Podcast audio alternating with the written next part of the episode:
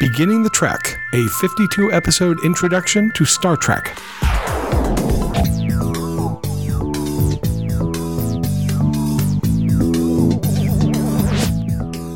Welcome to Beginning the Trek. This is the bonus episode, third bonus.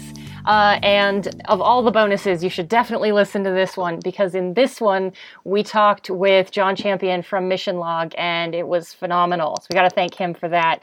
And you guys are in for a real treat. Yes, this is uh, uh, a, a little extra trek, not part of our normal our normal 52 episode journey, but we're going to be talking about undiscovered country. And yeah, John Champion was just fantastic. We're going to get to that in just a moment here, but uh, we wanted to let you know uh, how to find us. So uh, you can find us on our website at www.beginningthetrek.com. Uh, you can find us on Twitter at Begin the Trek. That's where I post when I watch, and on Facebook at Beginning the Trek. Yes. Awesome. Uh, so this one's going to be fairly long. So why don't we just get to the shimmer? Absolutely. Let's get to the shimmer and get to the great conversation. So I have questions for you guys that might be. It's definitely related to the movie, but it's also Star Trek related. So I could start with that. I have super random movie thoughts, and then I have what I really, really want to talk about, which were the absolutely great moments of the movie. Because this was the first one, I think, where I would watch this again on my own for funsies. It was so good. Wow. Oh, that sounds like a five. That yeah. sounds like a five out of five. Yeah. Yeah. I guess we'll have to get to a rating later from you. Um, so, see, as bonus, we don't necessarily have to stick to the format or anything. But... We don't have to stick to any format, but but here is one thing that we probably should do, and I just realized this. We should probably just catch people up on Star Trek three and Star Trek four, so they've got a, a just the the quick spoilers. So this is that let's talk spoilers okay. that we've talked about in the past, and I'm just going to wrap it up real quick. So uh, when last we left off, Spock had just died, and uh, Wrath of Khan ended, and his his uh, coffin was sitting down on the Genesis planet. So Star Trek three, the search for Spock Spock is alive again. Shocking. Uh, and I'm not going to spoil how that all happens. If you haven't seen it yet and you really want to go see it, another thing that happens is Kirk's son David is killed by Klingons. And that's going to be an important thread throughout the rest of the movies. So Kirk now has a real reason to hate Klingons. Uh, and then the last thing that happened in Star Trek 3 that I want to mention is that the Enterprise, our beloved ship, is destroyed. So without giving you all the details, that's what happens in Star Trek 3. And then we move on to Star Trek 4. We've got a Klingon ship that we have stolen. We do some time travel. We save the whales. Ultimately, we come back to the Federation where Kirk is uh, given the punishment of becoming captain and is given a new ship, USS Enterprise NCC 1701A.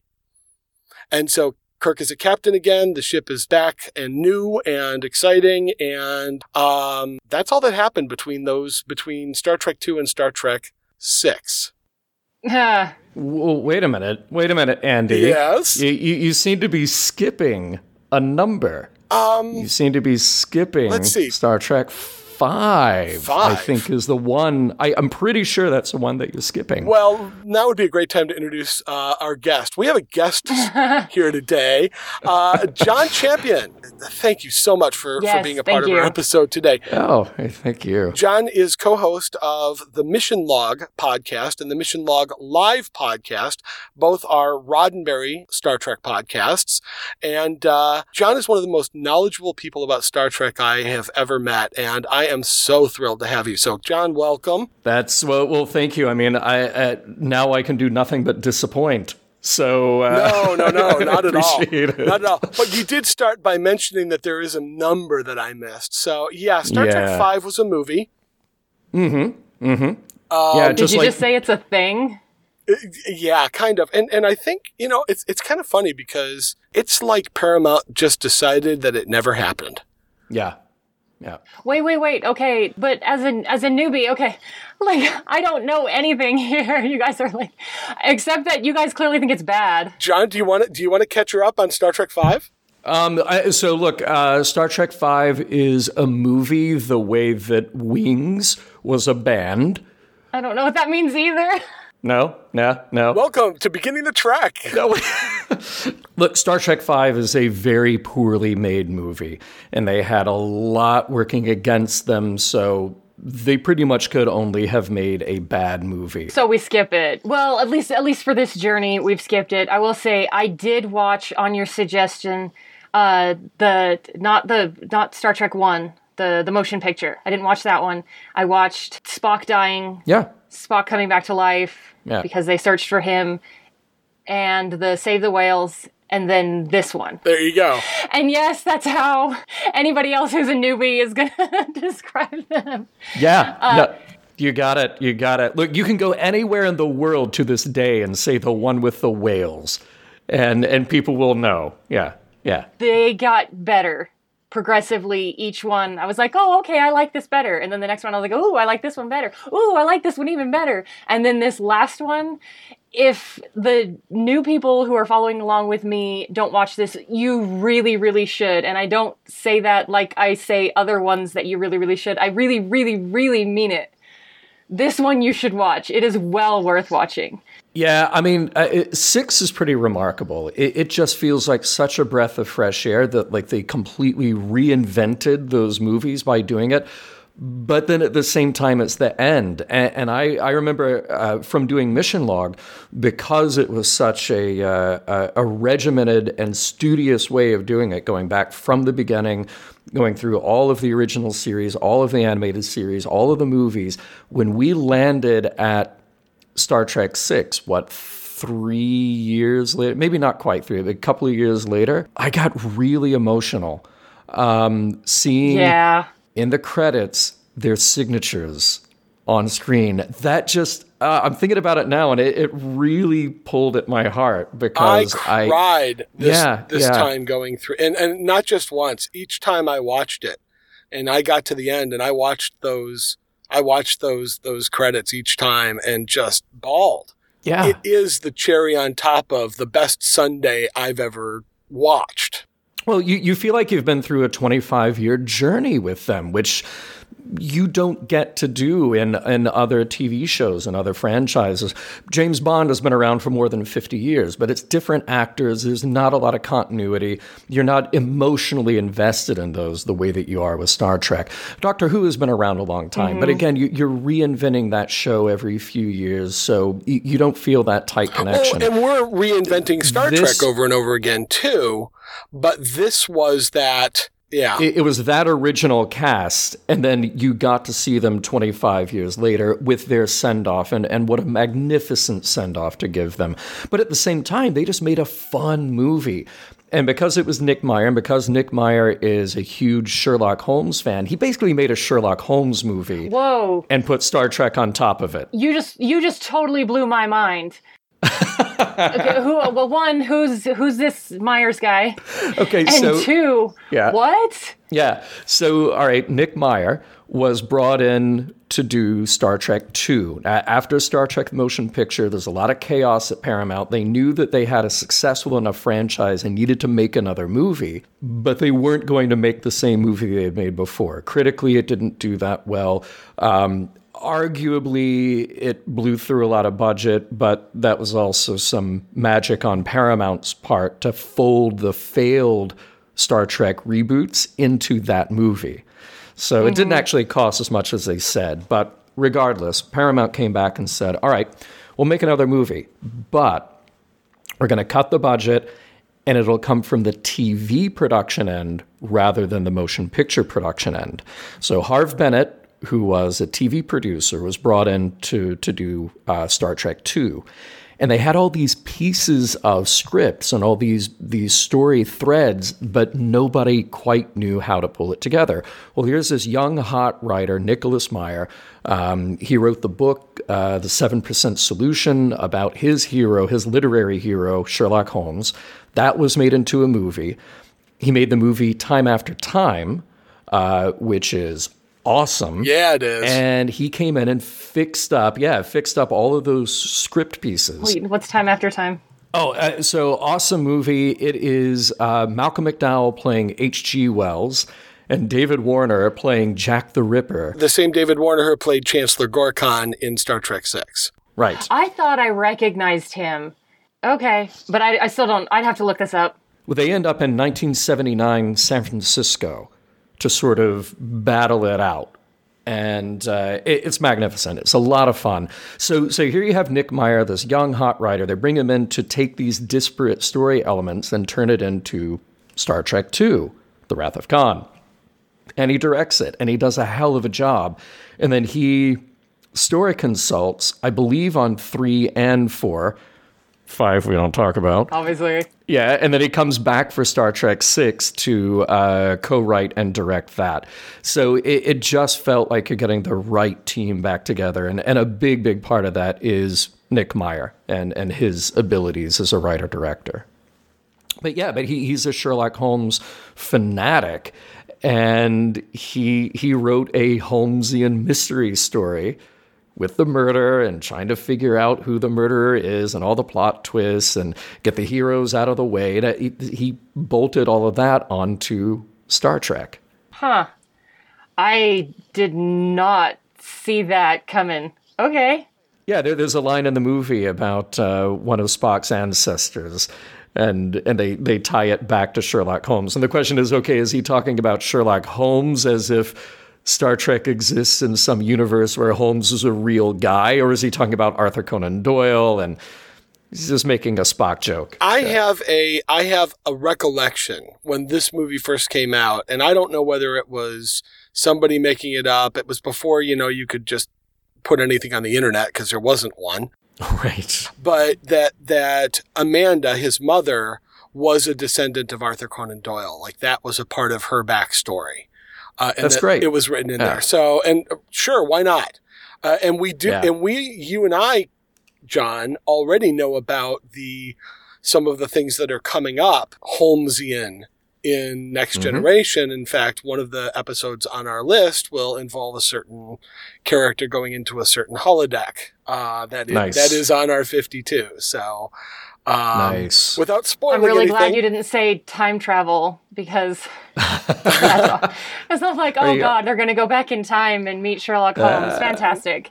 no, but there's there's an element coming up. See, we're just she has she has yet to see the any next generation yet, or have you watched Encounter at Farpoint yet? I have not. That one's coming coming up real quick. Uh, cool. Cool. Uh, we'll be doing that. So she hasn't seen any of that yet. So she knows almost nothing about about anything beyond the Captain mm. Kirk saga at this point. Wow. But but there are going to be some some very strong connections to not just Arthur Conan Doyle and and Sherlock Holmes, but also you know you you've seen the recurring thread of Shakespeare. You must have mm-hmm. noticed things. Oh yeah, what is it you say? Bonk boink boink boink on the head or whatever. Yeah. I was yeah. like, oh, we get it, Shakespeare. We I, I, got it. But there were a lot of references like uh, who's coming to dinner and um, yeah, gosh, a lot. Like so much of the stuff uh, that was said was reference to something else, and I'm sure even for the time, I missed a bunch because it's so far later that I'm watching it. And and that's what year was this made? Uh, ninety one. This came out. Okay. Yeah, yeah. So actually, not. At least I was alive. Welcome to beginning the Trek, John. Yes, yes. It makes you feel a little old every now and then. At least it makes me feel Never. a little old every now and then. Uh, so, did you pick up on, and maybe you didn't, that Praxis, the the Klingon moon mm-hmm. was a stand-in for Chernobyl, for the, the nuclear meltdown at Chernobyl, which was the Russian nuclear power plant that um, leaked radiation and you know basically collapsed did a lot to collapse the the then Soviet Union. I picked up on the Cold War vibe, but not that specifically. Uh, but there was definitely like, oh, their society is going downhill from here and now's the time for peace? Yeah. Mm-hmm. Or do you want to destroy them? Mm. Which, this is a question for you guys because I've had, and I've had this question before, especially with like Khan. And what do you do? What do we do with bad guys? What does the Federation do with bad guys? Where is Starfleet's place in this? Because are, are they military or are they not? Are they scientific? Are they discovering things? Or are they kicking butt and taking names? I can't get a straight thing out of this. Yeah, I don't know that you ever will. You know, uh, because it, it, sort of changes, it seems, from writer to writer, from episode to episode, from movie to movie. One of the complaints about uh, Nicholas Meyer's version of Star Trek is that it was a little too militaristic. Um, and, you know, Gene Roddenberry had said that uh, there is a military structure to Starfleet, that you have ranks and you have division of, of labor and tasks, you know, um, but it was not a military organization. But it sort of depends on whose hands it's in from time to time, whether it's more or less military, more or less scientific. Um, in the original series, they had, you know, a penal system, and you had uh, planets and colonies where you had the the worst of the worst sort of exiled to be treated. Um, you, you got the impression that it wasn't a horrible punishment except when things went terribly wrong. but um, which, which, if we're showing up, something was something going was wrong going wrong. Right, right, right. But but I mean, here's the thing: you you kind of start out with the assumption that that again, so much in the Star Trek universe is okay, that you don't have you don't have starvation. You you don't have uh, uh, homelessness. You you don't have war, at least not on Earth anymore. So so there's a lot of this stuff that we're assuming just doesn't exist. So you don't have prisons in every city full of uh, the criminal element. That this is a real rarity, and there's a real attempt in this Star Trek universe to treat those who are criminal humanely and thoughtfully. It's very idealized, and and we could have a, a long and heated debate about if that's realistic or not, and if if they're handling that correctly or not. We we you know but but that that is at least the context of what's coming from the show. I always I don't know where. Oh, probably from uh, the what was the episode where you had where they introduced Sarek and Amanda and all the ambassadors were on the ship. Right, Journey, Journey to Babel. Babel. Journey yeah. Journey to Babel made me think that okay, the Federation is kind of like a giant UN for worlds, and all of the aliens get to be represented, and then. Mm-hmm. They have the big laws, and then the little laws go by whoever's there. I will say, I think I'm going to tend towards less utopian because the first the first part of Star Trek in the movies is is like that. Like everybody's getting along, everything. But this undiscovered country was the enemies were way more real. They they had which is part of what I liked about the Romulan commander, who we never learned her name, was that she gave this hint like, hey, Romulans are way more than what you see just because all you see is the battleships up right up against your border kind of thing. Mm-hmm. But this gave the Klingons I mean, they had a lawyer representing Kirk. Granted in a really stupid trial, but he was pretty passionate. Like he was speaking for Kirk like, "Hey, that's wrong. This is wrong. This is all messed up." And that that was really amazing to see. Yeah. Yeah. In my opinion. I, I, agree. Yeah. I agree. There's a piece of trivia about that about that lawyer that we could mention here real quick. Um, is that the lawyer was played by an actor named Michael Dorn, and uh, he that character is a an ancestor of a character that we're going to meet on Next Generation which I just think is kind of cool that they tied it back. Remember, the next generation was actually running for what three seasons at this point. Yeah, yeah, yeah. I mean, uh, uh, th- this is into the fourth, I guess. So 87, 88, 88, 89. Yeah, so you're into the fourth. In 1991, I mean, keep in mind that th- this was the, the, the nadir of Star Trek, 25th anniversary. You had the sixth movie coming out. You had Star Trek The Next Generation at the height of its creative and, and popular strength. Um, I believe they had at least already announced Deep Space Nine would be out uh, the next January. I, I, think if I have the timeline right. So probably. Um, so you you've got Star Trek in 1991 on the cover of you know Newsweek and Time magazine. You you've got it really at its peak right here. So long story short, they had to make this movie because they had to capitalize on this the, this pop culture demand for something to be done for the 25th anniversary. Fast forward to the 50th anniversary and you know paramount for sure was going to make sure that you had uh, a, a, movie franchise with some financial success and, and financial investment behind it.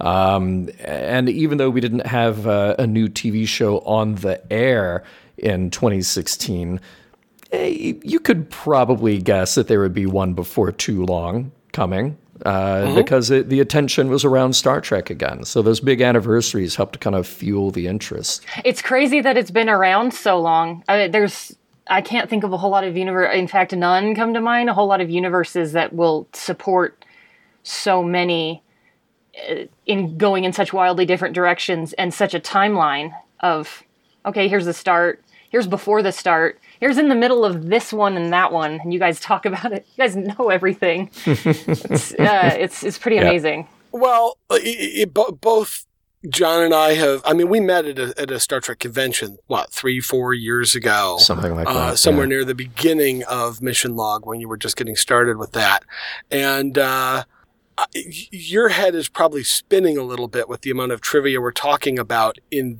this episode. We don't normally dive this deep into trivia because you know the the concept here is we want we want the new people to to you know get what they get out of it. But yeah, when you hang around it long enough, it, you get all this knowledge and you get the backstory just becomes so fascinating and so interesting. I love how they created the, the idea behind, um, let's look at the end of the Cold War, the end of that Cold War, uh, and turn it into a movie. Let's look at topical stuff. We saw so much topical stuff. God, I love Star Trek. well, Jessica, I, I want to get. I mean, you, you are the the newbie. You're the star of this show, and and I I, I want to oh, know. Well, I mean, this is your journey. It, it, it's it's your experience. Right. So, yeah, I I, I do want to know your impressions of not just the movie as a movie. I mean, I think you and I are pretty much in agreement here that just as a movie, as a slice of entertainment, it really works well. It, it the, the pacing is great, the characters are great, it's engaging, it's fun. Um, but as a slice of Star Trek, was it just sort of the the fun send off, uh, putting a bow on this this history? Um, did it surprise you to see the characters sort of age over time and develop a bit? Um, to talk to me, tell me. the the movies starting going from the original series to the actual movies yeah i was like oh they've gotten right. old which yeah. is yeah and uh, when the uh, wrath of khan totally dealing with that um, or was that Spock's?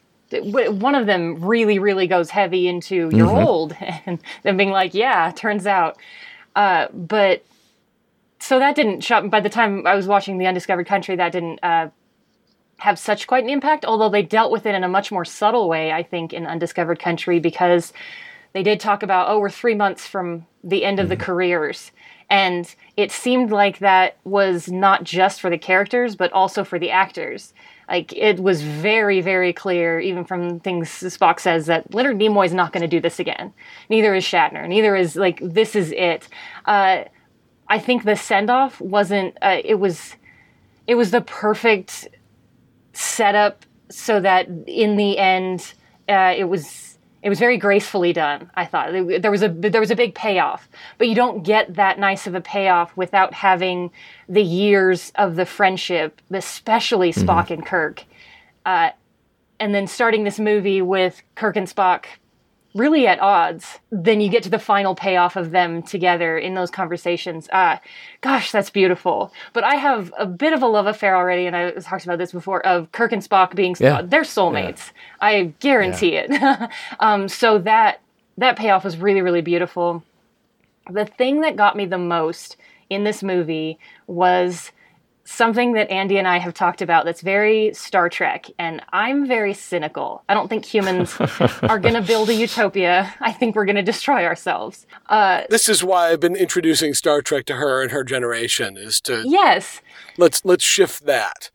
Um, but I just I look at humans like we're brutal, we're horrible, we're usually the bad guys. Like if I was going to put us in a Star Trek situation, we'd be the bad guys. And this was the first thing that I've seen when Kirk mm-hmm. admits he's wrong. Really beautiful. And it's not a single epiphany, it's he surrenders with instinct because he's like, I'm not going to screw this up. So I think that was a gut reaction of him being a captain. But later, when he's in the bunk and he's just like, Are you afraid of the future? And that entire conversation is him coming to grips with, I've been so wrong. And then in the very end, talking to Spock, he's just like, This was how mm-hmm. wrong I was.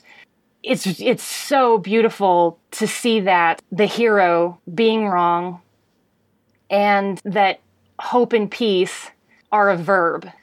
Oh. That's what I got out of this. That yeah. there's bad guys, that there's bad guys actively being bad guys, and the good guys don't get to sit back and be like, well, let them kill themselves. What do we care? Because yeah. that's how it starts. But in the end, Kirk is totally fighting for, and the entire team totally fighting for this peace that they didn't even think that they wanted. All of them admit, oh, well, we'd all be arrested if it was for our thoughts because none of us really wanted to be at peace.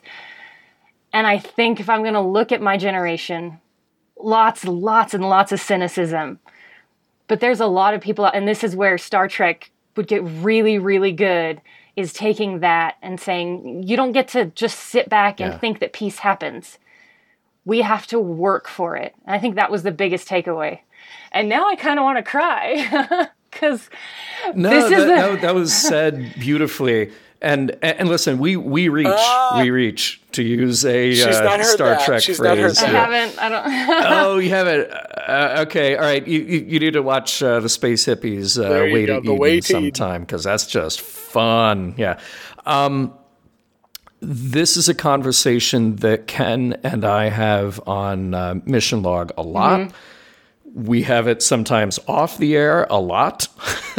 um, and that is his take on Star Trek versus my take on mm. Star Trek. Ken Ken wants to start from the position of the utopia that we've gotten there because we can. And where do we then go from there? What, what's the next big adventure, the next big challenge that we get to do because we've hit that utopia, mm-hmm. right? And I don't think I'm cynical, but I like to see heroes and characters that I can relate to. And there, there's something about Kirk in Star Trek Six that I really like that Ken really does not like, and that's that Kirk is flawed. That he that he has this streak of this prejudice mm-hmm. in him. And I think, but here's the thing: they set it up perfectly. That his whole life he's been uh, trained essentially. You go back to this military versus exploratory organization. He's basically been trained as a warrior to go out and do battle with the Klingons. Mm-hmm. They're the bad guys. And then you make it personal by them killing his mm-hmm. son. And I think that's something that we can all relate to. Not, not, not that, hopefully, you know, not that we've had a, a, murder or something in our lives, but, but something that happens to you personally that then colors your perception of of people or a, a thing or an event that, that you can't get out of your own self because of that mm-hmm. thing, you know? Um, so there's something relatable about Kirk's journey in this. And I don't think that the flaw and the optimism are at odds in Star Trek. I, I think they coexist very nicely to say that humans may not always be perfect. Kirk is the one who, in A Taste of Armageddon, said, We're barbarians, but we can choose not to kill. We can choose not to be who we are at our, at our core. And I think that's a wonderful message. It comes full circle that 25 years mm-hmm. later, Kirk actually gets to enact that himself and say, you know what? I'm flawed. I'm prejudiced, I'm bigoted, I have these terrible feelings, and, and my gut instinct is to kill or watch these people be killed. But I can overcome that. I think that's a really powerful message. Let me let me tack on to that because for me the full circle here was back to what Jessica and I watched as our very first ever episode, which was the Corbomite maneuver.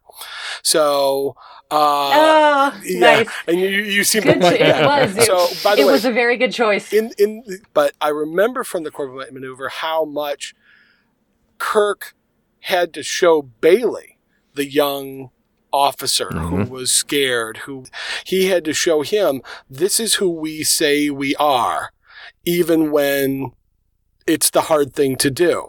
They wanted to kill us. We have every right to say we should be able to kill him. And rather, no, that's not who we are. We are we are people that are going to help. So we're going to go back and help this Balok person. And now here it is 25 years later, and it's the same lesson of this is who we say we are. And Kirk had to relearn the lesson himself in this movie. And that's the thing that I love the most about, about his journey through all of it, through his son dying, through Spock dying and coming back, the Enterprise being destroyed, is Kirk had to rediscover who he said he was from the very beginning. Right. And by the end of this movie, he's giving, you know, the, well, it wasn't really a speech. Where, where's the Kirk speech at the end of this of this movie? There should have been a big Kirk speech because no, it was perfect. it's a, what do you say? It's about the future. Is that it? Did he say anything else? I think no, I, I, think that's right. I think there's a lot of mini Kirk speeches Yeah. kind of scattered throughout Yeah. the movie. Yeah, yeah. Oh, we should mention Kim Cattrall. And I kind of wanted to know what do you guys think is the Venn diagram between people who like Star Trek and people who like Sex in the City? I thought you were going to ask a Venn diagram between people who like Star Trek and people who like Mannequin. Um, Oh, I don't know this. oh, oh, And, and all I all I think of is Big Trouble in Little China. She's in that too? yeah, sure, sure. We're gonna we're I gonna do don't, the. I don't Uh, remember that. It was such a long time ago when I watched that movie, like really long time ago. I don't know if there's a lot of crossover. Probably not a lot of crossover because of this character. and and honestly, she she's pretty well hidden in in this. I mean, she she plays obviously the opposite of Samantha. Yeah. you know. Yeah.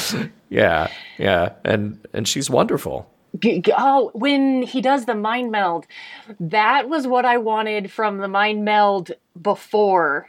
And I don't know if you remember, Ah. there was a mind meld, and I mentioned it in one of the episodes that we watched, and I was like, it was so clunky Mirror, mirror. because It was with Mirror, mirror, and and McCoy when when Yeah. when Goatee Spock was was extracting Yeah. info from McCoy. Yeah, and Yeah. this was so exactly that opposite of so good. I was like, oh, she's in pain.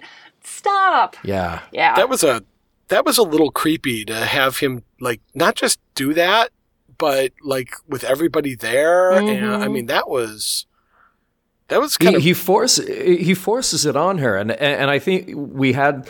I can't remember if we had a discussion about that on the show or if that was stuff that came up later in the, the responses that we got from listeners. But but there are a lot of people who who asked, you know, was, was this a violation? Um, and you know, but, and if it is, is it in any way justified because this is the thing that has to happen to save others? I mean, it's a really tricky gray moral ground here. well, Yeah. y- you know, and then you start thinking about you know torture techniques and and you know interrogation and ugh. I think uh, and yeah. I would be gray about it, except in the end, he's like, "Oh, never mind. We'll just ask Captain Sulu." And it's like, really? you went through all of that, and now you're just going to ask your BFF in another ship? Wow, Right. that, bo- Well- that bothered me. we need we need the list Yeah. of names. She gave us a list of names. All right, but that last, it was like, this is really horrible. And even Mm. Uhura, it pans to her, and she's just like, I don't know about this. But yeah, the, if you have telepathy, does that mean an invasion of the mind is as bad as that's that's Right? That seems pretty horrible. That's the only Yeah. place where you're hundred percent no, Yeah. this isn't. You can't invade this. Everything else, you can change everything else, but you can't change my brain. True. Maybe. Yeah. I don't know. Te- technology advances, and and a lot of a lot of what we saw in Star Trek has come to be. Um, who knows what will happen in the future as we put implants into our our bodies to hook us up to USB ports and and download stuff directly into things. I mean, technology continues to advance. Sign me I up. know. Sign me Yeah, up. yeah, yeah. Are you a welcome the robot overlords Do it. Kinda do it. just do yeah, it. Yeah, We all, absolutely. we all want our our android bodies, don't we?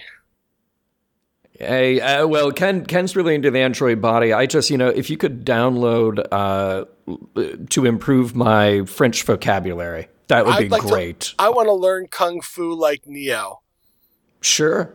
Boom. Download it. Right? Done. Okay, if I was gonna do it, that's what I would. do. Just how I can fly a helicopter. Ex- exactly. Now. Nice. Exactly. Nice. Yeah. I, Yes. You know, I want to mention one of the Yeah. other things about about Valeris, about Lieutenant Valeris, and let's throw in Cartwright uh, into the whole thing. And it's a theme that shows up in Star Trek that bugs me a little bit, and it's the corrupted leader theme that shows up every now and then. It's not often, but sometimes, sometimes those admirals show up and they're just jerks. But every now and then you get one of them that is like doing bad stuff.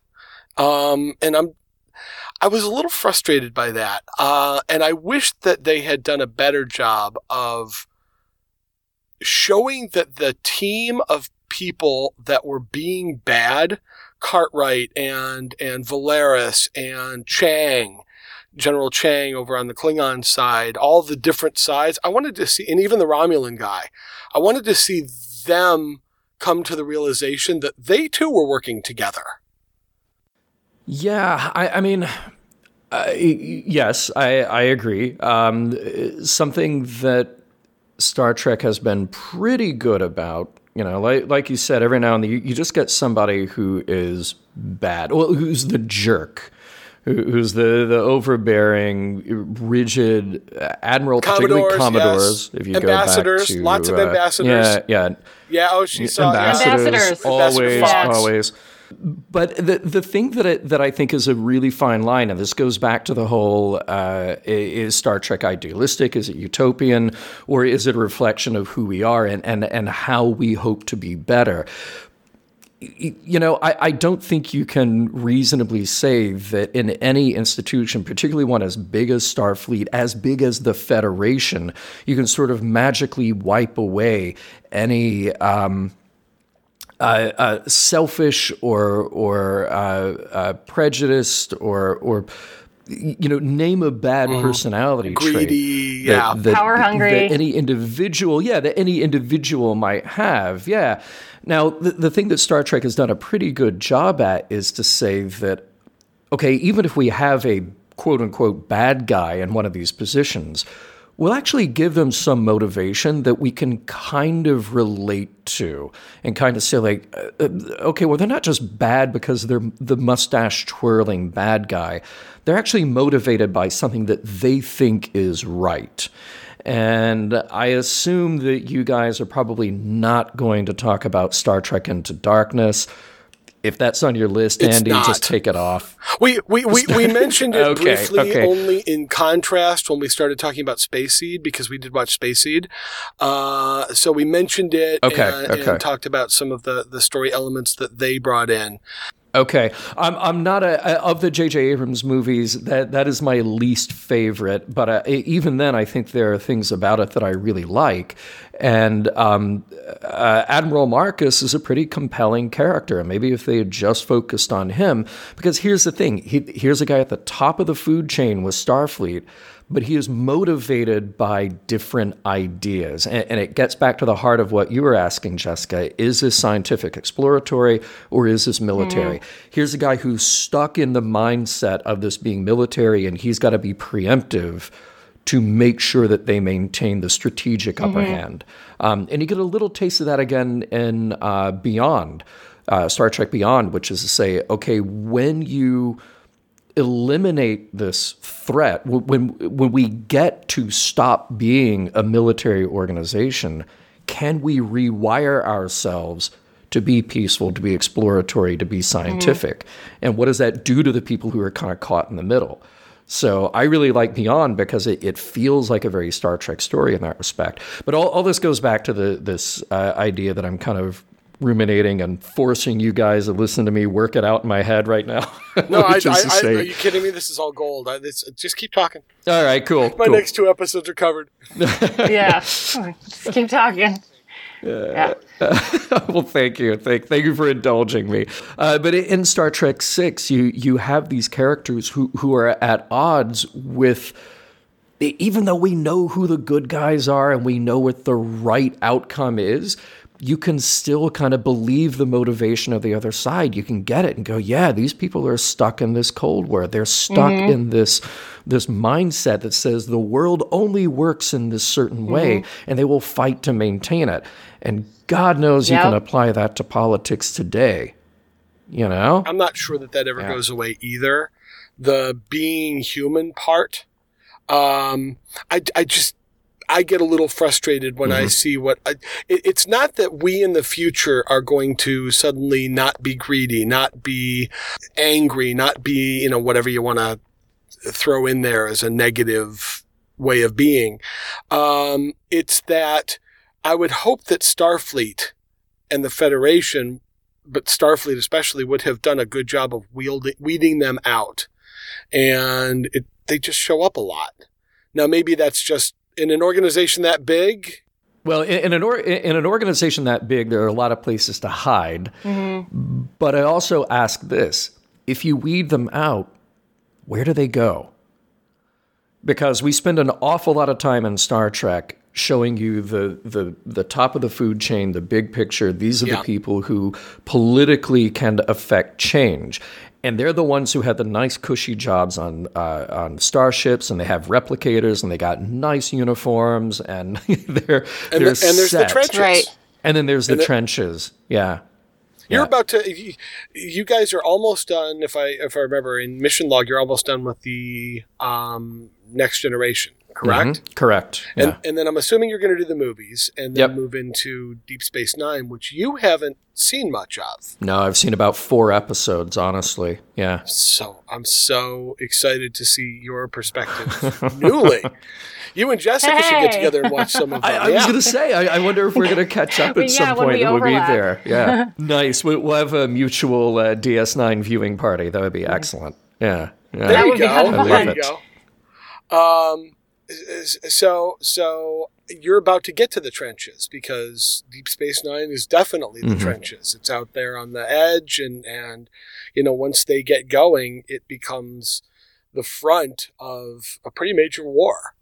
As unless you have a truly anomalous person that's truly and honestly a psychopath who cannot distinguish right from wrong, um, and then at that point you can say I don't, is it a is it a mental illness of something that they are they are hurting people because they think it's fun and it has nothing to do with things that they have been through or like I don't know if you ever get to that kind of utopian society mm-hmm. but until you get to that it's just bad things happening with people who are then motivated by their all of the bad things that are in themselves who perpetuate bad things on the world right and if you take society and you say, okay, that's not acceptable, then their baseline is, I don't get to have this bad behavior even if I have these bad feelings.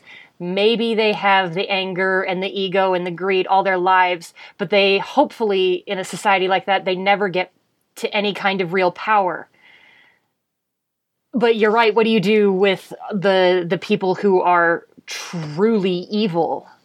Because I believe that exists. But then if you don't believe that exists, you could be like, that doesn't happen. Yeah, so, well, I mean, it, it's funny that that kind of goes back to uh, Dagger of the Mind, where the the experiment in that episode is to see, you know, this device that can wipe away the parts of somebody's brain that would cause them to be criminally dangerous, and. Mm-hmm. Um, it, it, it, raises a question about well, is if the criminal element is simply a misfire of synapses, if it's a problem with brain chemistry, what is then the responsibility of that person who is simply experiencing uh, a disorder? A, a, disease that could be corrected. Right. You know, we we don't blame somebody for catching a cold.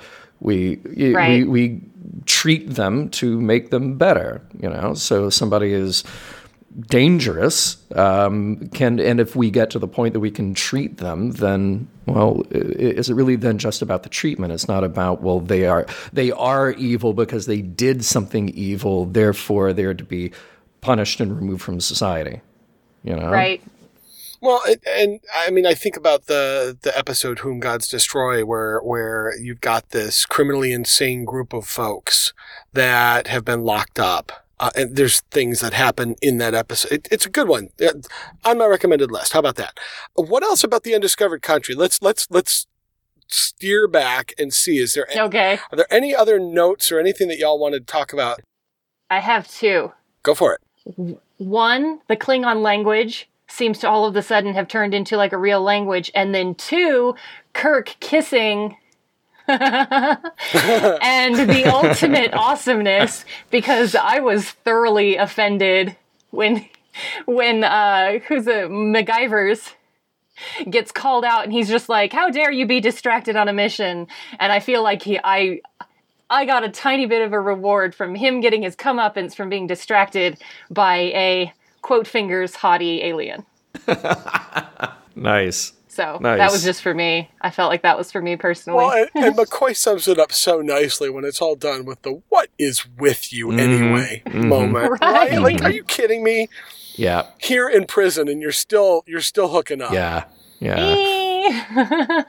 I'm I, I, I'm glad that that was a I, I'm glad that was part of the subterfuge. I'm I'm glad that was a setup and a, because it, it's sort of it, it allows you to have a Kirk moment like that where and McCoy responds appropriately, mm-hmm. but it also sort of allows Kirk to age a little gracefully. That that you know what he didn't just show up, he didn't just get to hook up with the hot alien because this was all part of the plan. This was all part of it. You know, it it, it mm-hmm. tempers it a little bit. If they had been taking the gosh, at that point, what, 60 year old Kirk? I, I, I'm not sure exactly how old he would have been. Somewhere, You know, somewhere in that area. yeah, sure. yeah. Like I, I, I've been uh, a guest on the 602 Club for the last year, doing all the James Bond movies, and I love Roger Moore, and I love Roger Moore at his peak. In Me yeah, too. it- we'll talk about that Oh later. my God, he's just he's awesome. He's so great, Yeah. right? But here's the Yeah, thing. Man with the Golden Gun's one of my favorites. Yeah, but yeah. Anyway, But here's the thing: you get to the end of his run as Bond, and instead of instead of an aging Roger Moore with an appropriate love interest like Maud Adams when they brought her back for Octopussy, um, you've got 58 year old Roger Moore with like a 25 year old Tanya Roberts. And, and it just, it doesn't work. It doesn't work at all. And it's not because Roger Moore isn't cool, it's because they're trying to play the same chemistry they had 10 years ago or 15 years ago, and it, it just doesn't add up. So I, I wanted that character to age with some dignity and some grace, and he can still be sexy, and he can still be fun, and he can still be awesome at his job, but don't just try to plug in the same thing that worked all along. So that's why I like that moment with Kirk. Coming back to Star Trek. It definitely, Um, yeah. Yeah, yeah. It's like we get to have fun with it, but we also get to sort of take the air out of it a little bit. Yeah. You know? Yeah. I had kind of the same feeling when uh, the the oh the Chang. Yeah, yeah, I remember Yeah. the name. nice. when when he's monologuing, he's just like, "Well, I might as well tell you everything," and then they get beamed up. It was like such a. Uh, such a great written moment for the haha you thought it was going to be easy viewers and then Right. just like you caught me monologuing it was just ah, it was perfect i really really enjoyed that moment it it felt like the writer knew exactly what the Star Trek viewer was going to be thinking mm-hmm. and and got to tease him a little bit and that that was perfect. I, I think you know really that comes from, and, and this comes up every few years whenever there's a, a a reinvention in Star Trek. So many fans say, "Well, it needs to be somebody who knows Star Trek. It needs to be somebody who's a Star Trek fan." And I'm the first to raise my hand and say, "No, no, no, no. You need a great writer." Nicholas Meyer came to Star Trek as a great writer who knew nothing about Star Trek. But Jessica, what you're pointing out, it, it, it's those moments that a great writer can say, yeah, we're not going to give the audience everything. And Yeah. we're going to recognize the little things that the audience does get and they do expect, and we're going to twist it a bit. So it, it stays fun You know, mm-hmm. that's what I'm really enjoying about Discovery now i- is, that it's so different. And I don't want Star Trek just handed to me where I go down a checklist and say, oh, yeah, this has everything that Star Trek is supposed to have right there on a silver platter. Here's the ship, here's the captain, here's the engineer, here's what they do, here's where they go, here's how the story wraps up. I don't want that. Had that for 50 years, you know. Well, I, I'm not 50, but Star Trek has had that for 50 years. We've had that for yes, 50 yes, years. yes. Yeah. So, um, yeah, so that that's the mark of a great writer is to be able to do the same but different. Take take that same environment, the same setup, the same tropes, but make them different enough that you stay engaged and you stay on your toes with the story. Well, and as we, Jessica, you and I start to transition into the next generation, I think about the the incredible pushback that was happening back in the 80s in the late 80s about you can't have Star Trek without Captain Kirk and how and you can't even have Star Trek without William Shatner who you know at that point was basically the same age that he was in this movie uh, just a little bit younger. And and people were saying you can't do any of that. And and yet what we ended up with arguably is as good, maybe better in certain ways, certainly more advanced. And he can't give up his his his true love for the original Right? series Do you to hear all save the his life. caveats coming out of Andy? The almost as good, no matter what people say. Uh, Are you wearing the shirt right now that says Captain Kirk is better than Picard? I, I have seen that shirt so many times, guys. that's awesome. No, no, I've got my I've got my red my red hilarious. shirt my red shirt. Um, yeah, I have way too many Star Trek T-shirts. That's one of my deals. Um, but uh, I, I remember that pushback and how much people said you can't do this to Star Trek, Mhm. and now you look back and say, thank God they did. And now we're, we're seeing, we saw and still are seeing some of the same things. In fact, it's even, it's, it's multiplied because we have social media and we have YouTube videos. I see a new YouTube video posted every week, every day about how Discovery is ruining the franchise, how they how they don't know anything, and you know, I, I they really needed to prove something to me. You remember that? Yeah. Yeah, John, yeah, yeah. When this whole started, Absolutely. they needed to prove. I'm sure you heard about it, Just Jessica. prove that Oh, I Star heard Trek. about Oh, it. yeah. He was he was very Yeah. like I am cautiously almost optimistic. Right, maybe right. it was like that vibe. Yeah, yeah. Well, I, a- after where are we at? Twelve episodes in? No, we're Nine, nine, yeah. episodes in. Mhm. We're nine episodes in, and and the, the ninth episode to me, and I think I sent you this this message. Mhm. It's Star Trek to me, Mhm. and I, you know, it's different. It's a completely different way of telling Star Trek Mm-hmm. stories. But when I look at what makes Star Trek Star Trek, there's a feeling I get. There's a there's a a connection that I get to the characters, to the stories, to how it makes my mind work. That when I see it, I know it, and I'm we're there now. We're starting to get there. Right. Um, so so I tip my hat to anybody that's willing to reinvent themselves and continue to fly in the face of, but you can't without William Shatner or whatever. Right.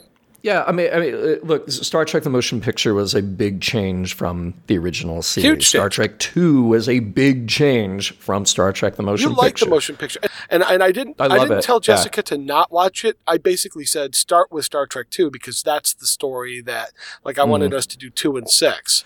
She did three and four on her own. Sure, A- and and uh, three is a great transition movie. Four is just fun, you know.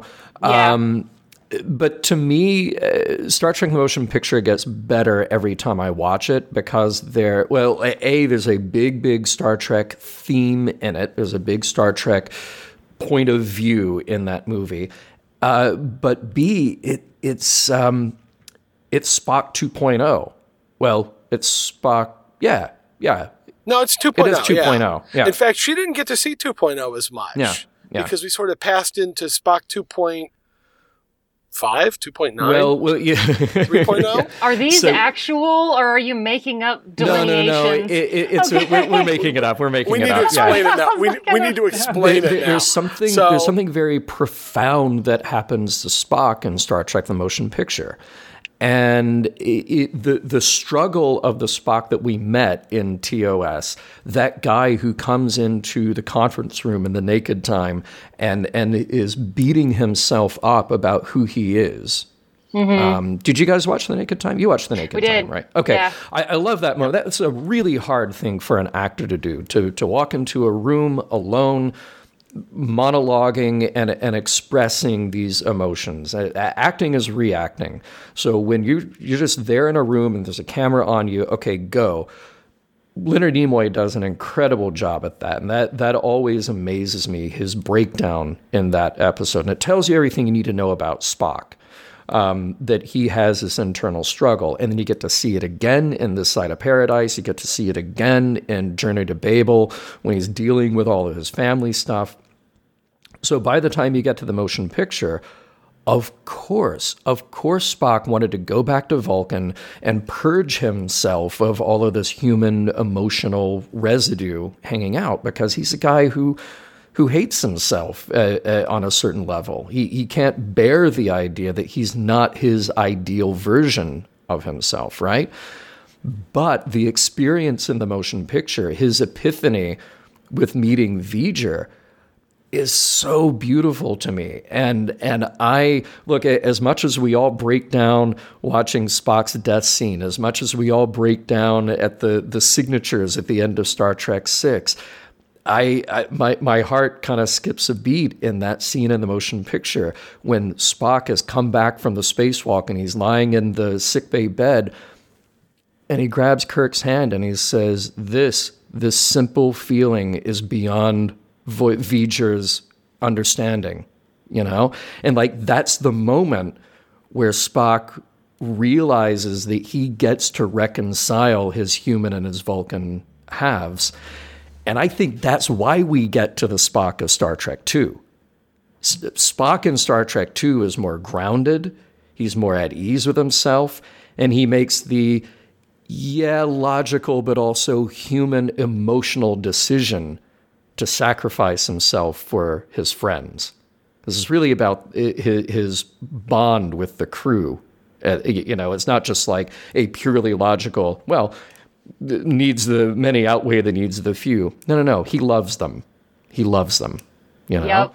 Yep. So th- th- this is part of the reason I love Star Trek: The Motion Picture. I also love it because of the big themes, the the big themes about God and existence and and our place in the universe, and I, I think that's all there in that movie. Pacing is bad, sure. Pacing is horrible. Pacing's horrible. horrible. I'll give him that. It's so slow and plodding. Yeah. But but for the time, and I said this I said this last week uh, to Jessica, and I'll say it again. The special effects that they did at that time, I thought were almost as groundbreaking as Star Wars, and I preferred them to Star Wars. Mhm. Once they came out, they were. I mean, Star Wars was groundbreaking yeah. Where this was kind of improving upon it, but I thought it improved upon it really nicely. In, I mean, we saw some spectacular colors and Yeah. things inside of V'ger, and Yeah. it was. And and I know you haven't seen the movie. No, well, uh, Jessica. when when was that one made? 79 it came out. 79. Okay, wow. So there's, there's a huge difference between the graphics then and Undiscovered Country, which you guys said was 91. Oh yes, Yeah, yeah. Big, Did big y'all think difference. because the uh, the gravity, the anti gravity when that gets shot out, and the blood. right? Right. we're gonna talk special effects, yes, uh, yes. even at, at the time, did people watch that and be like, "Oh, good God," or was it like, "Wow"? It- it's Cool. early it's early CG for for that kind of effect. And you know, if I'm not mistaken, I think at the time it was pretty cool, but it didn't hold up very well. I, I remember it being cool, and now it looks like they're all inside a lava lamp. Yeah, a little bit Right. right. with the blood.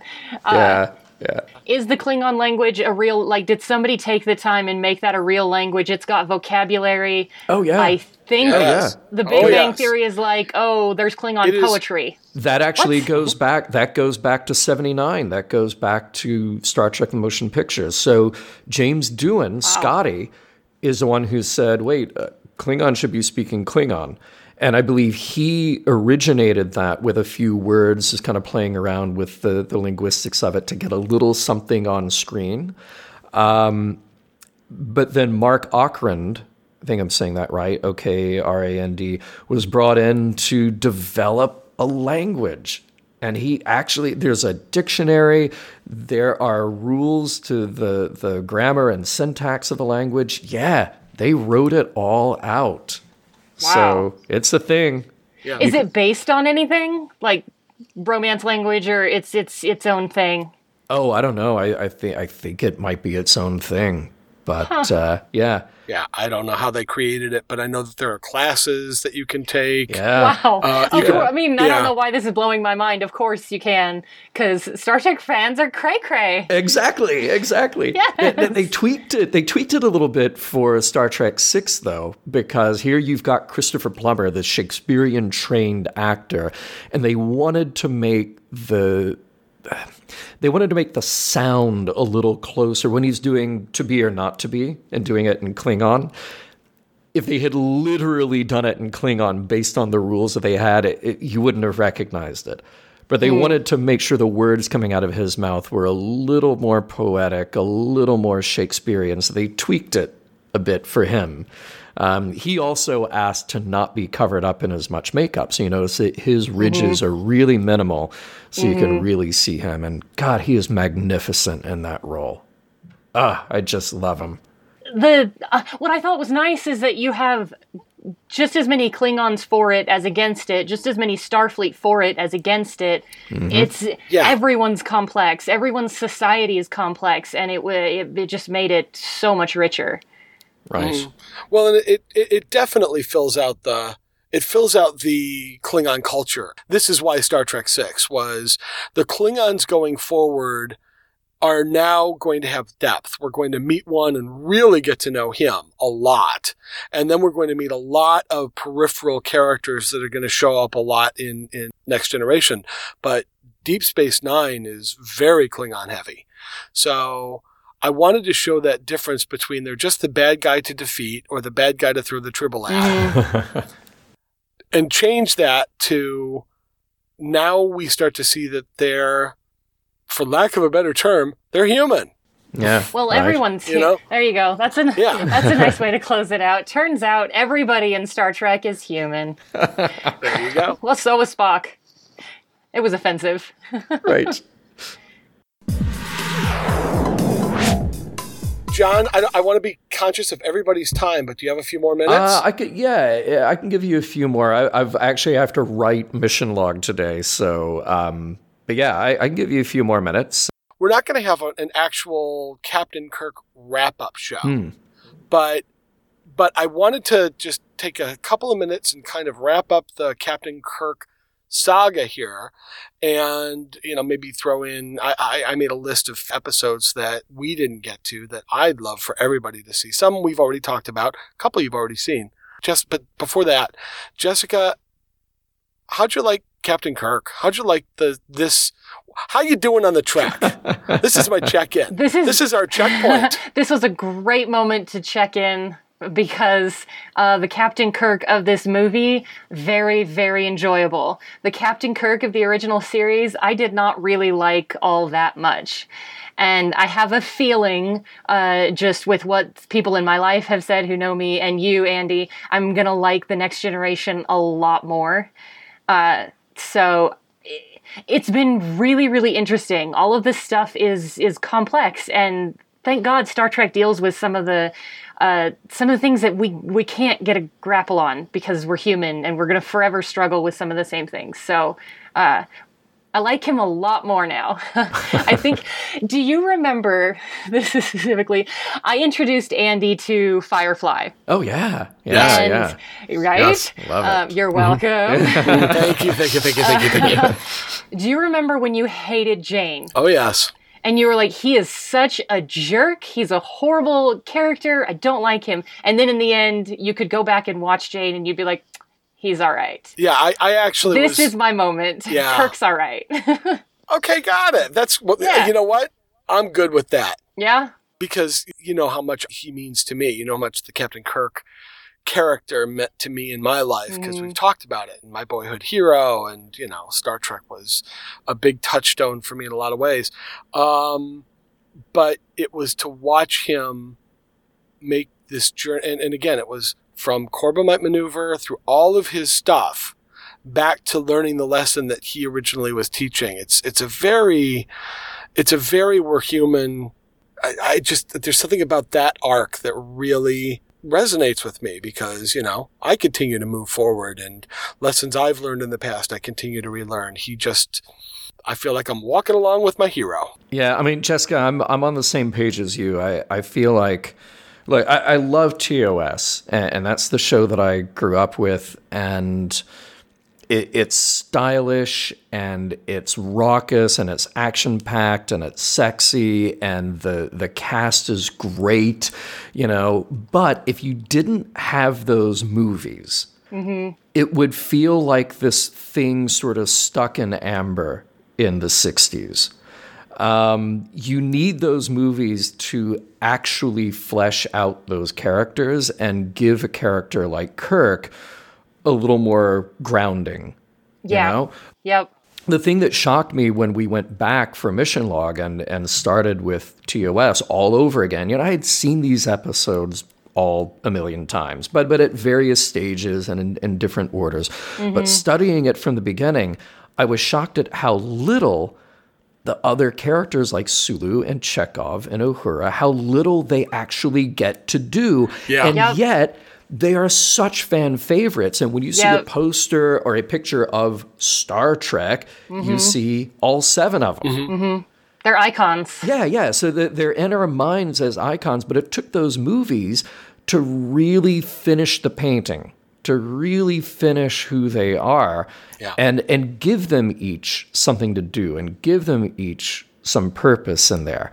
So um, yeah, I, I yeah, I, i- if we if Star Trek had simply been those three seasons, and then you skip the animated and you skip the movies, and then you end up with Star Trek: The Next Generation, I, I think that we would not still have the love affair with those original series characters.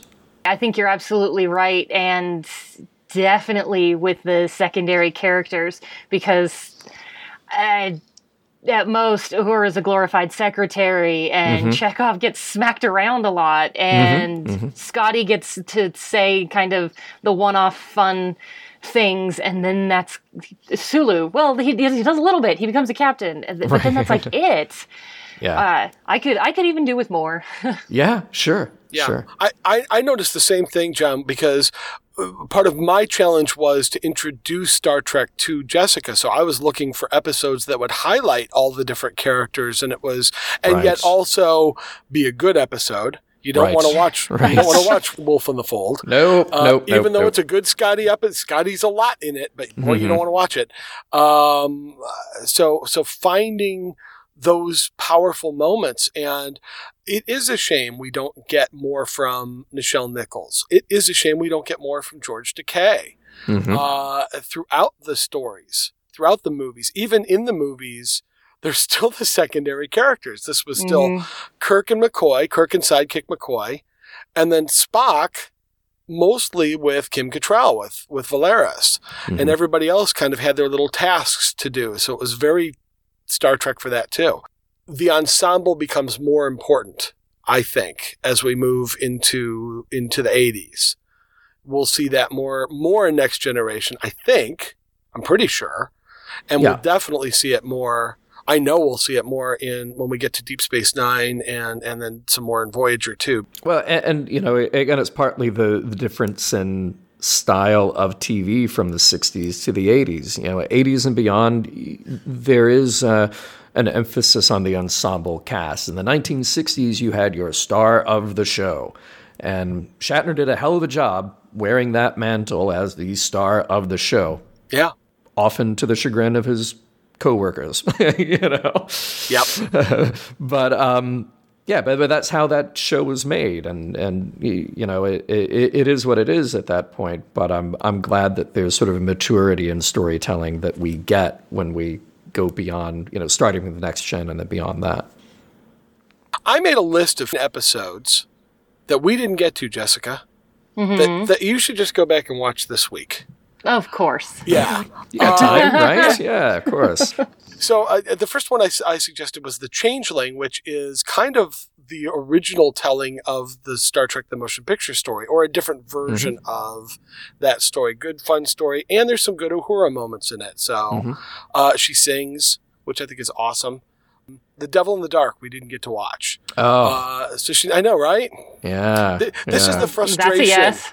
yes. This is the frustration with doing with doing only seven percent of all the episodes is you miss out.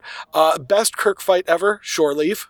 Um, right? Yeah, I, I- look, shore leave is fun, um, and yeah, it, it just pretty much is purely fun. You, you don't have a big lesson in it, and uh, man, I hate Finnegan so much. I know we're supposed to hate him, but no, I really hate him. You were supposed to. It's no, makes, but but I, I my, my hate goes beyond the supposed to hate. Uh, my my my hate is a deep burning hatred of that character. it's what makes the end of that fight so satisfying. Yeah, yeah. Uh, but but Devil in the Dark, yeah, that that's as much as the Corbomite maneuver is sort of quintessential Trek, Devil in the Dark is quintessential Trek. and I know that around here that that's a lot of people's favorites.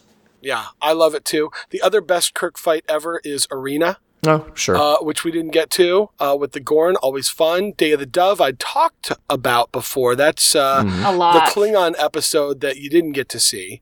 Uh, okay, number six here, John. Tell her why she shouldn't watch I Mudd. oh, sweet lord. I heard it's pretty sexist. Yeah, it's just you know what it, it oh god it feels super dated. It is super dated. because of the yeah. But uh, look, uh, Roger C. Carmel is an awesome actor. That man can choose scenery like nobody Yeah. else. Um, there are good moments of the the primary cast in it too, because clearly they're having fun in the episode. But the the stereotype of the characters that are in there, and yeah, they're androids. I, I get it. So they're programmed in a certain Yeah. way. It's just kind of painful to watch. Look, watch it, But save it But for know what's some coming. time Yeah, know what's coming. No, yeah, it's, yeah, it's- yeah. it is a little sexist, but it's it's goofy, goofy fun. And this ca- and I, I, I notice I did not put on there Mudd's Women, which is the first. It introduces this character, Harry Mudd. Um, and The thing about Mudd's Women, though, is that that there's actually there's something to wrap your mind around. There are some challenges in the episode for you to sort of deal with. Like, is this right? Is this wrong? you and I still argue about how wrong he's being for what he's doing. Yeah, yeah, yeah, yeah, yeah. So, th- there is something there at the heart of it uh, to to at least mull over. I Mudd is just more like, well, we got this goofy character. We'll do something again. How can we make it even goofier? you know. Do you have any episodes that you'd be interested in, uh, in in Jessica watching that you've seen our list? Well, I, I forget. I you, you did uh, you did Yes. City on the Edge of Forever, right? Of right? course, yes, yes, very yeah. much. Yeah, I mean, it's just such a great story that you, you could pull that out and not have it be Star Trek, and it's still a great story. It's still a great science fiction story. It's a great love story. Like it, it's sort of got everything, you know. What makes it work after watching some other stuff is you get the relationship between Kirk and Spock, Yeah, totally. which which you you need to know that going in. Mm-hmm. Mm-hmm. Um, uh, you did Amok Time. Mm-hmm. Wait, did we? Uh, she she saw that we, we didn't do it as part of our part of our uh, 52, but she did go back and watch that off of my recommendation. Okay, okay. Remind me which one that was. Spock's wedding. Oh yeah. Okay. right, right. Right. Um, stay away, stay away from the alternative factor. Stay away from the empath. Stay away from turnabout intruder. I, that Um, was one I told you to stay away from too. Turnabout intruder. Horrible, Yeah, horrible it's- last episode of. Uh, it's terrible way to end it. Yeah, yeah. A- And I, you, I know you did. Uh, Let that be your last battlefield. Yes. Yeah. Yeah. Yeah.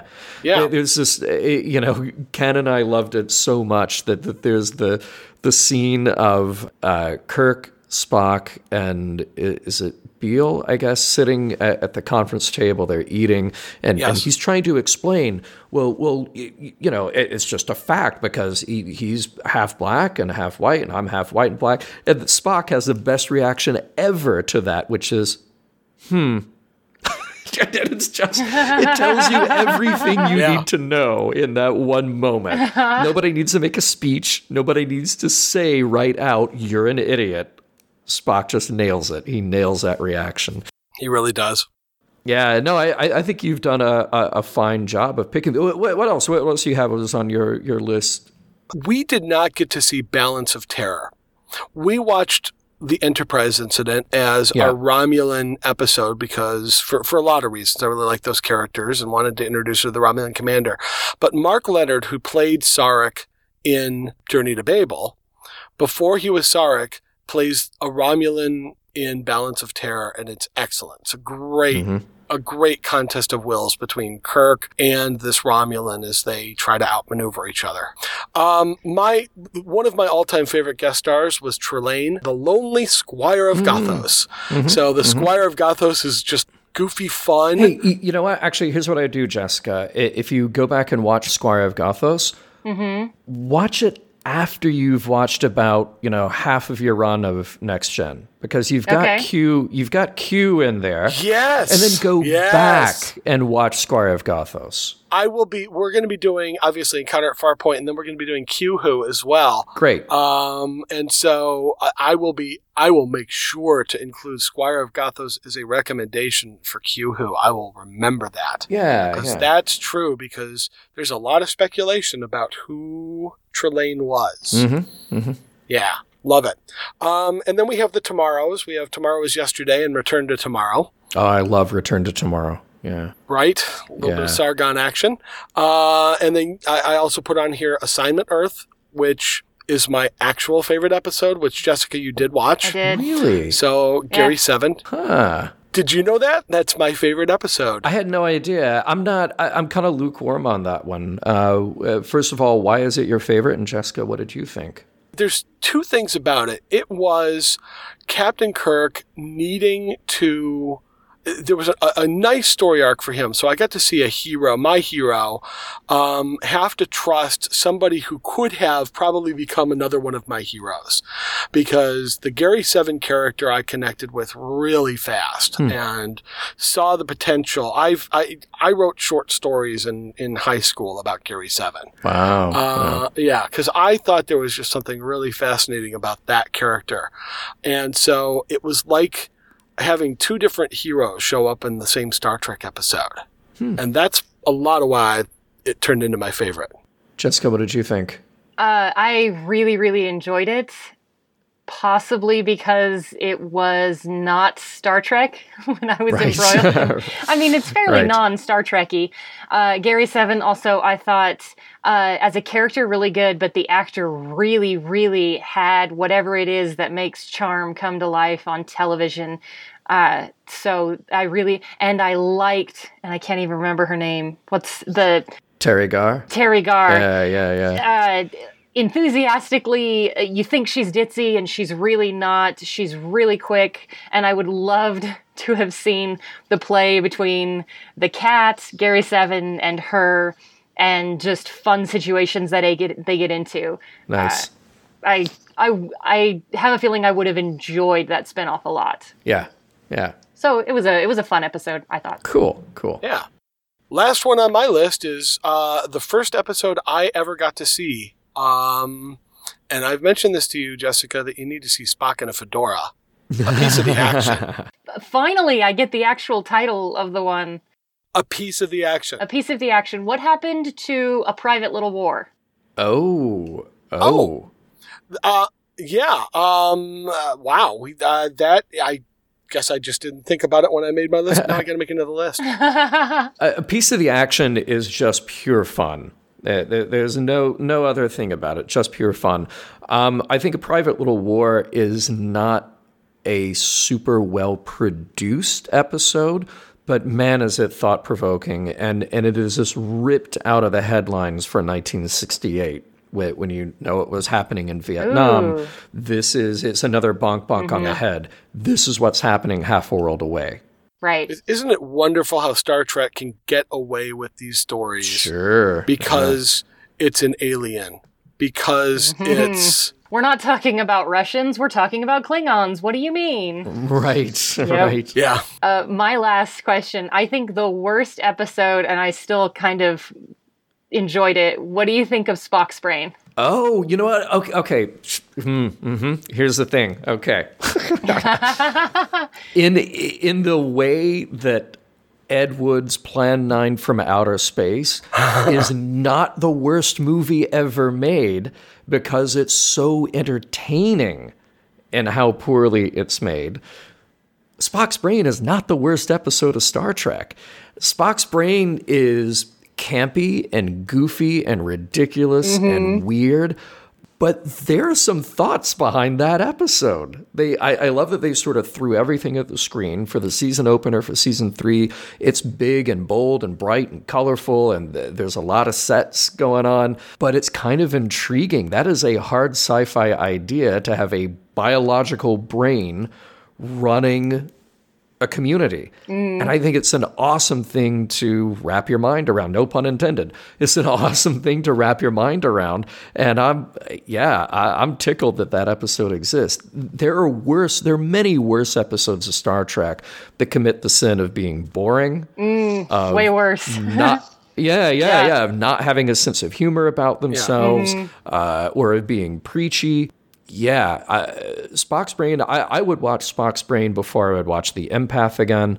I would watch it certainly before I'd watch um, uh, Turnabout Intruder or Catspaw. I knew Catspaw was going to come Oh, up. Catspaw. I knew it. Yeah, it's just oh, it's just that, well, that one's hard to get through. It really is. Yeah. It really is. I, I, Yeah. Kudos for them for saying, "Hey, here's an idea. Let's do a holiday episode. Let's do a, a, a, a Sure. But boy, did they just lay an egg. Sure, yeah. Did Did you guys watch Dagger of the Mind? I, I know we mentioned it in We this did not. episode. No, we didn't get to that at all. So Yeah, when you were talking about mental health and, and the penal system in uh, Star Trek's future, Dagger of the Mind is uh, is very interesting to me.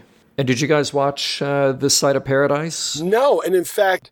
Uh, it's it, it is so frustrating to me to have only 52 i designed this this silly track to be 52 episodes long across all the series what a task this was because i have to take episodes off the list that are just like it crushes me Sure. and that's one of them this Sure, side of yeah. paradise which we haven't even really talked about and you know spock letting his hair down a little bit Well, if we didn't do 52, we'd be doing what John's doing, and it would take the rest of my life. How many? Yes.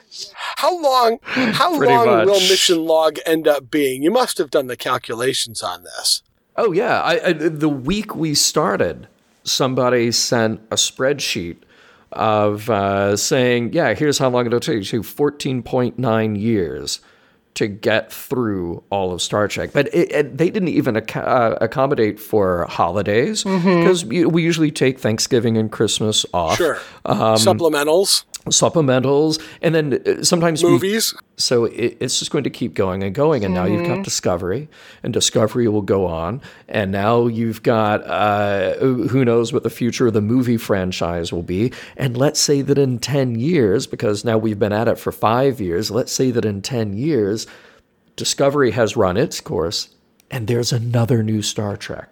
I wouldn't be surprised to see CBS try and turn this into the Star Trek universe, similar to the Mm-hmm. the Marvel or the DC universe. I really, Yep. if if they can build the audience, there are a lot of stories and a lot of directions, a lot of ships, and a lot of potential storylines out there. I'd uh, I'd like to see an animated Star Trek, um, a, a new animated Star Trek. I, I kind of don't care what time period you set it in, what characters, but I, I think that's a good medium for Star Trek to keep to keep expanding that universe.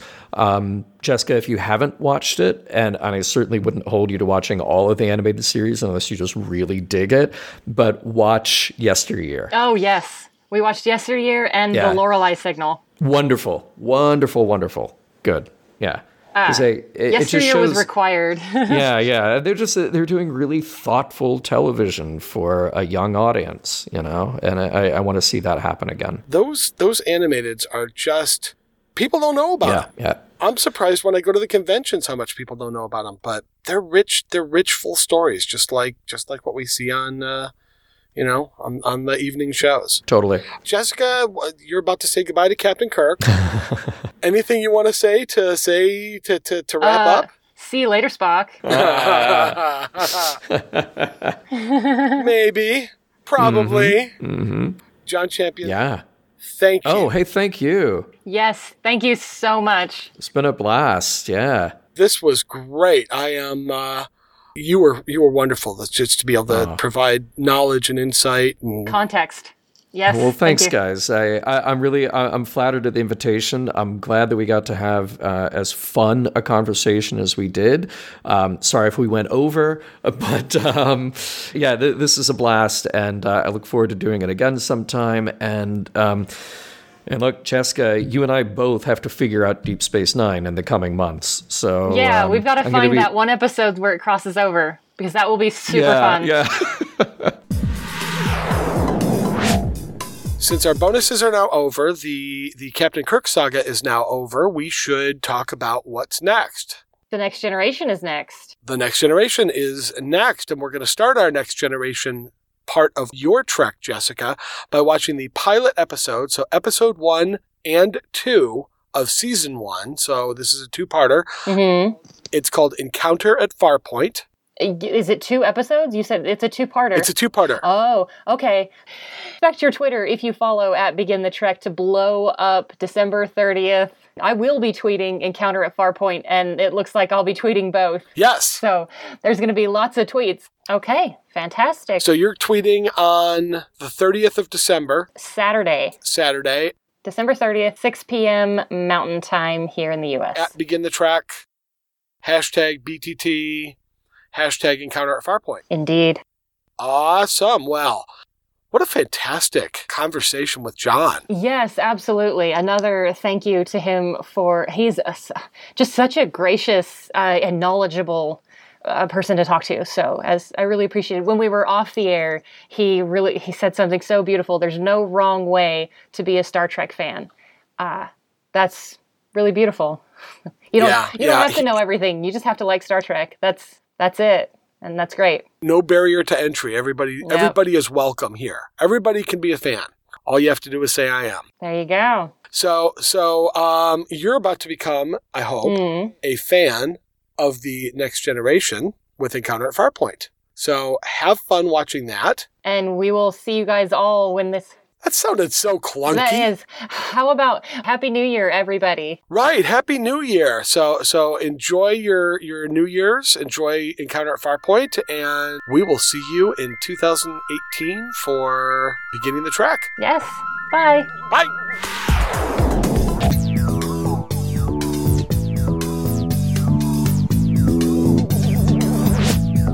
By the way, correction, correction, not the Commodores. The Commodores were awesome.